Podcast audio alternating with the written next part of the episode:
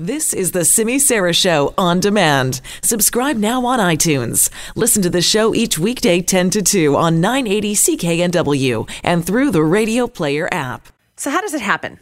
How does someone, anyone, get sucked into a cult? I mean, obviously, you don't think that's what it is in the beginning, right? At first, it sounds like, oh, maybe you're just taking some self help classes.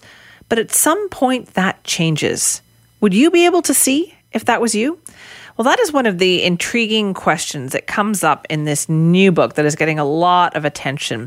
It's called Scarred The True Story of How I Escaped NXIVM. This is the cult that bound my life. That's what the book says. Uh, Sarah Edmondson wrote the book. She was a former member for 12 years, and she joins us now in studio to talk about that. Sarah, thanks for being here. Thanks for having me. How has this been for you, talking about this?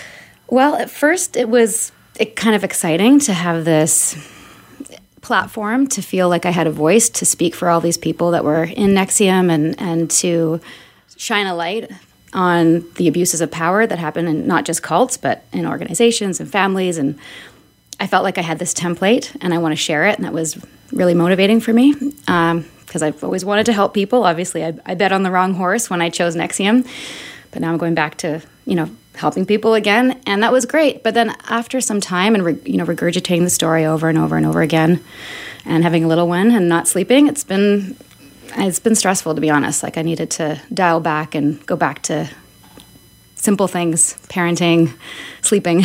Right. yeah. Uh, the book is quite like gets into a lot of details about this. NXIVM is a cult that you've heard a lot about in the news. How how long have you been out of it now? Actually, yesterday was the two year anniversary of when the New York Times was released, and that was the first time a big major press outlet uh, wrote about NXIVM. So, two years ago to, uh, yesterday. But I've been out since June of 2017 uh, officially, although it, in May is when I was starting to unwind and deprogram and figure out, oh my gosh, I'm I'm in a cult, and how did this happen?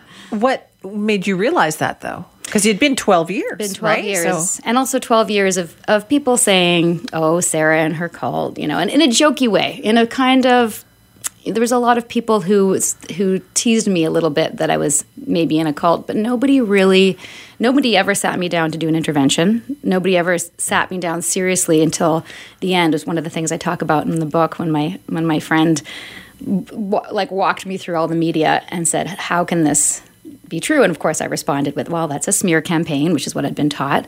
And he said, well, that's not exactly how the media works. You can't have all of this untrue things. Or even if 10% of this is true, doesn't that disturb you? And that was actually one of the, the, the seeds that was planted in my head as a, a crack in my foundation. Right. And but that just to answer your question, that wasn't the moment. There was many moments that happened over time. That um, there's a cult expert uh, named Janja Lalich who speaks about when people are leaving an abusive relationship or when they wake up from something like a cult. It's not always just one thing an event happens, you put it on a shelf, another thing happens, you put it on the shelf, you hear something, you put it on the shelf, and one day the shelf breaks, and that's your wake up. So let's backtrack yeah. here a little bit. Let's start at the beginning. Um, when I was reading through your book, I think it's so clear that in the in initially, for a lot of people who end up in a cult, they think they're they're doing something to better themselves, mm-hmm. right? They think was that what it was like for you that you were you were taking a self help class? Absolutely, I was part of a um, a personal and professional development program. I thought I was learning how to evolve myself and transform my belief systems that were getting in my own way and you probably know this, but Vancouver is a hotbed for groups such as these. I did not know that. Oh, yes. Why is oh. Vancouver a hotbed? I think the Vancouver and West Coast in general is a little bit more, maybe more open than the East Coast. A lot of seekers, a lot of spiritual people, and ESP and NXIVM were, were one of many, if not hundreds of, maybe even thousands of groups that exist, and many in Vancouver. I think because people really do want to and believe that they can change and so they get involved in groups like this or people are seeking community or they're or they want to be more successful. And i'm not going to name those groups but i think everyone here in vancouver has been invited to at least one of these free information nights where they can hear about one of these said groups.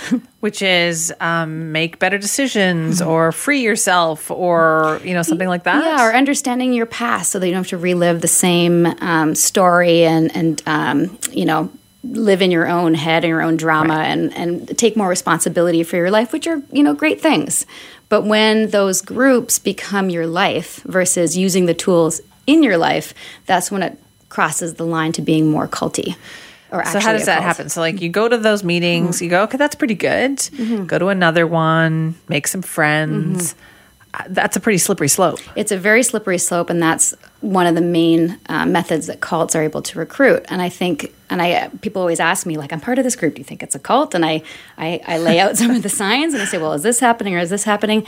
And I think if you go to a seminar and you get some tools for your life, and you go back to your life and you use them, I don't think there's anything wrong with that. But when then you then start investing all your time and resources into the group, perhaps becoming a coach, giving your time for free. A lot of us were in NXIVM worked for free for many, many years in the in what was called like an internship. And I think that's one of the slippery slopes that people get into. They think they're doing something for the better the good of the group or the mission. And then before they know it, they spent ten years in a group not getting paid and and may, maybe maybe they're further ahead in their lives or not, but they feel connected to something and they feel purposeful and meaningful and that kind of thing. Now the man behind all of this is Keith Raniere. Mm-hmm. Did and there was all it seems like it was all women too that surrounded him or have been in the headlines for all of this. Did you ever have doubts at that point or did did you think no, we're all just doing this because Keith thinks this is a good idea? I had many doubts along the way, and obviously hindsight is twenty twenty, and that's one of the things that's been hard getting out of NXIVM for all of us. I think is to look back at what we missed, and in, in essence, how we were delusional. What delusion were we buying into that we missed that led us to believe that ultimately Keith was somebody who he was not, which is how all cult leaders operate. They have a persona with lots of you know uh, charisma, and they have a whole image that's maintained and propped up by people around them as they're these great gurus or leaders or whatever. Um, but with women, there were men around him too, but generally it was the women that sort of took care of him and drove him around and fed him and. You didn't think that was weird? I definitely thought it was weird, but it was it was painted as he's got he's so busy, you know, writing curriculum and and researching and and changing the world. He doesn't have time to cook and drive and things like that. So it- Okay. yeah. So, sir, I have to ask you that at that point. When, how, like, how, mm-hmm. how did How you, you not, miss that? Yeah. How do you miss that? That's the thing. Those red flags. You a red flag is something that you see, and then you have you can't wrap your head around. And so, and in my case, I would ask somebody if I had something that I felt uncomfortable with, and there was always a good answer. And one of the red flags from day one is that we had to call Keith Vanguard. Now that is a definitely a red flag to call some, you know, you know the the head of a program Vanguard. And if I said something, which I did, and many people did, like that's weird, and I don't want to call this guy I've never met Vanguard and bow to him and say thank you Vanguard after every class. Yes. Sorry, you had to do that? Yes. Yep. And then if you Weird. yeah, right. If you raise that as an issue, all of this, this is one of the things that's very brilliant about cults, and NXIVM did this really well, is before they even told us that, they said that if you feel uncomfortable in the class, if you feel like something's internally you feel off and that you have the, they called it the urge to bolt, which is to leave, which Yeah. I definitely had, that means that we're on an issue and there's something in the curriculum that's exposing something for you to work on. For oh, example, Oh, they made it your issue Yes, instead my- of their issue. Yes. So when I didn't like Vanguard, that became my issues with authority. And that I didn't feel I wasn't capable of paying tribute to what somebody had built. And they would dismiss it very easily. Vanguard means the leader of a philosophical movement. And that's what he is. So that's what we call him. And we call him Keith we call him V, and it's not a big deal. So they made everything weird less weird. And you grow used to that over time. Because So- they were always telling you it's you, not them. Yes. Yeah. And uh, I unfortunately bought into that. Some people didn't. Some people on day one would say, I'm not calling somebody Vanguard. And then they leave and, and we'd give them their money back. And we'd say, well, they just weren't, you know, they had issues around authority. So it's better they're not here. Clearly, a lot of hmm. this also has to do with wanting to belong as well, right? Because the community, I think, that these cults provide for a lot of the people, you've been looking for that, and you, maybe you didn't even know it. Yeah, I mean, I, I know it now, and I'm very cognizant of that now. And, and looking at my whole upbringing from a psychological point of view, it totally makes sense that this would be a natural fit for me to find this community, build community. And what we had here in Vancouver was very different than what was in the headlines. We, you know, we did our goals program, we played volleyball on Fridays, we had barbecues. It was very benign. It's not what you, you know, not was revealed in the trial of what was happening back in Albany, which was quite a shock for many of us.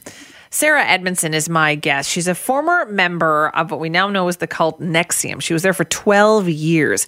Her book is called Scarred The True Story of How I Escaped NXIVM, the cult that bound my life. The man who was at the top of this pyramid is a man named Keith Raniere. He's been convicted of sex trafficking, conspiracy, conspiracy to commit forced labor. He will be sentenced early next year. Sarah, did you meet Keith? Yes, I met I met Keith shortly after doing my first 16 day training. He doesn't like to meet people until they've taken enough certain amount of curriculum, and by that point, you see him and and have been taught to revere him. And uh, I met him and was very unimpressed the first time. I thought he was just sort of a normal guy. Um, but that was spun again as isn't it amazing how he makes himself so approachable and normal when he's such a brilliant genius? Oh, right. Wow. Yeah. You know, and I'm, it's so funny that the look on your face sometimes when you're saying some of these things, it's almost like you yourself can't believe that you went through this. Oh, I can't. I mean, it's every now and then, probably almost every day, I I look back at all of the the choices along the way and all the different all the different points where I had a red flag, went to somebody, somebody, you know, that I trusted, and would they would give me more information, all lies, and ultimately that's that's the hardest pill to swallow. Is just how much we underestimated the leadership's capacity to lie to us, and right. that we trusted them. Uh, one of the things I think you've learned as well as as anybody learns too once they've kind of researched this is it really preys on your esteem, doesn't mm-hmm. it? About how you feel about yourself. Yeah. And they don't get what they want without kind of tearing some of that down. Right. No, for sure. I mean, when you look at the age I was when I started, I was 27, turning 28, aspiring actor. Had a, you know, technically I was a working actor, but I didn't have the most, you know, fulfilling career. And I wanted more meaning, more purpose. And they gave me something that filled all the, checked all the boxes for me a community, sense of belonging, although I wouldn't have been, you know, cognizant of that at the time. I just felt good. felt good being a part of something that I thought was doing know, good. Doing good, yeah, yeah, in the world. And I liked helping people. I've always been a nurturer. My parents are in the in the um, the field of uh, like therapy, therapy, and counseling. Yeah, therapy and counseling. So that's part of my background. And I thought, wow, this is a, a fast track to all of that. This is a fast track to betterment and growth. I personally uh, always like efficiency, and it right. seemed very efficient. When you look back then, Sarah, and yes. think about all of these things that happened, are there particular moments where you're just so disturbed by that moment and what happened? The most disturbing thing, I think, for me has been post since leaving and trying to reconcile the last 12 years and educate myself and educate others and go through therapy. And at the same time, this has been in the media and then also um, you know, being being on trial, having Keith on trial, and, and, all the key players, and the things that are were exposed on the witness stand are so much more than that we knew. Like when we decided to go public and blow the whistle, we knew what we knew, which was terrible and bad enough. But then the FBI investigated and found, you know, so much more. And to have those things revealed in terms of other women who were abused, people who were, uh, I mean, Keith did he, Keith ruined lives. Ultimately, is what it is. He he brought people in on, under these false pretenses of personal development and changing mm-hmm. the world, and then getting people to Albany, where he systematically destroyed m- so many people, predominantly women, and that just in, to, in what way? Like, were there crimes being committed? What was happening? Oh, I mean. It, on the on the lowest level, not a crime, but just getting people to leave their careers under the premise of you know come to Albany, I'm going to mentor you, and then he'd take women on in a, a, sexual capacity. And then they would be part of what we now know as the quote harem. And so, if you think about these people who had flourishing careers here in Vancouver or Mexico or other places around the world, they, they moved to, to to become famous tennis players or um, you know take their careers to the next level in politics and all different fields and that was a lie that was him saying i'm going to come mentor come come here and i'll mentor you and then they they left all those things i mean that's I don't know if that's a crime. It's just awful to you know to take someone's dreams away. But in, in, terms of crimes, I mean, he had he was doing all sorts of atrocious things to people. We found out there was one woman who was was locked up for two and a half years. There was um, people who were being blackmailed. There were people. That's you know the the sex trafficking is obviously a huge component of the case where people were being coerced to to have sex with him. So what what is your warning then to people? Like you wrote this book, you wanted to tell your story. Mm-hmm. As we said, people when they start out doing this, nobody thinks they're actually going to have a meeting about a cult. Mm-hmm. What would you tell people then? I would tell people to just be very skeptical when they're invited to something and find out what the you know who's involved, uh, what what are the motives of the people, and it could be as simple as a cocktail party or you know playing volleyball on the beach or you know some very benign invitation, and I'd I'd look to see if there's a leader that seems to be. Um, no, the main thing is when there's a leader who's not accountable to anybody. There's no governing board, and that leader seems to have all the answers. Also, like, what are there phrases that you think of, like, um, you know, oh, this is about your wellness. This is about unlocking something. Like, what what signs do you think people should look yeah, for?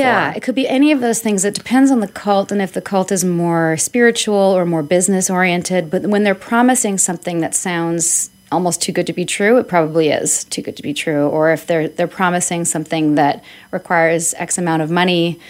To go to um, another seminar. Yeah, to go to another seminar, which I think is one of the things where things become more culty is when you pay a little bit for something and then you have to pay more for the next More. thing. Yeah. And that's one thing I learned a huge lesson is never join anything you can't graduate from, where it's a never ending cycle of more and more and more and more classes.